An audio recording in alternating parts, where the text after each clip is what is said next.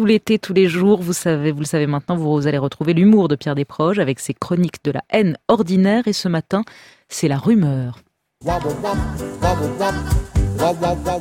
Elle est sale, elle est glauque et grise, insidieuse et sournoise, d'autant plus meurtrière qu'elle est impalpable. On ne peut pas l'étrangler. Elle glisse entre les doigts comme la muqueuse immonde autour de l'anguille morte. Elle sent, elle pue, elle souille. C'est la rumeur. Répondez-moi franchement, est-ce que oui ou non j'ai l'air contagieux Pardon. Je vous pose la question parce que le bruit court que j'ai le sida. Ça m'est revenu de la bouche d'un PD. Non, le, bruit, pas le sida. Ça m'est revenu de la bouche d'un PD qui le tenait d'un autre PD, le, sida, pas le bruit. Ce garçon, le, PD de la bouche duquel m'est revenu le bruit, m'a dit que, que l'autre garçon, le PD qui avait refilé le sida au PD par lequel m'est revenu le bruit, lui avait dit que Rick Azaray. Rick Azaray qui est actuellement avec Le Pen. Mais ne le répétez pas. Et eh ben, euh, donc il lui avait dit et que Rick Azaray racontait partout que j'avais le sida. C'est dégueulasse, non? C'est dégoûtant, Dieu m'embrasse, si possible, pas sur la bouche, on sait jamais. Eh ben c'est ça la rumeur. La rumeur, c'est le glaive merdeux souillé de germes épidémiques que brandissent dans l'ombre les impuissants honteux.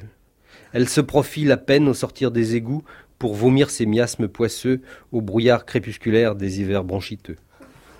Elle nous dit, rappelez-vous, que les Pompidou sont d'inquiétants paillards, que la chanteuse Sheila n'est pas une femme, que Simone Signoret n'est pas capable d'écrire ses livres toute seule.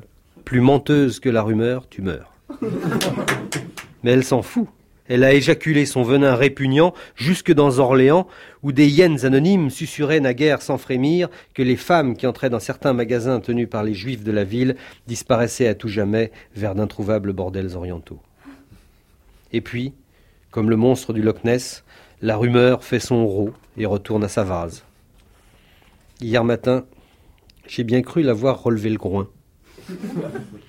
J'ai entendu un, amuseur dominical euh, notoire, à qui par parenthèse je dois beaucoup. J'ai entendu cet homme suggérer en public que Guy Bedos était très méchant, qu'il n'avait aucun talent, et tenez-vous bien, qu'il perdait ses cheveux.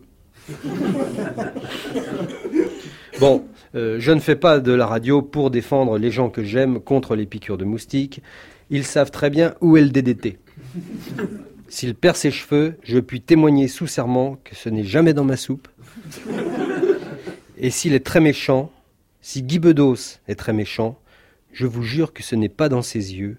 Mes enfants, qui sont petits, vous le diront. Mais vous savez, moi aussi, si je veux, je peux ébranler des certitudes et susciter des suspicions. Figurez-vous qu'est-ce qu'on raconte?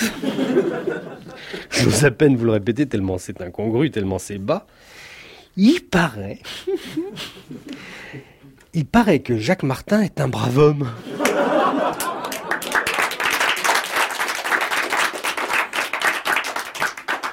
Quant au mois de mars, je le dis sans aucune arrière-pensée politique, ça m'étonnerait qu'il passe l'hiver.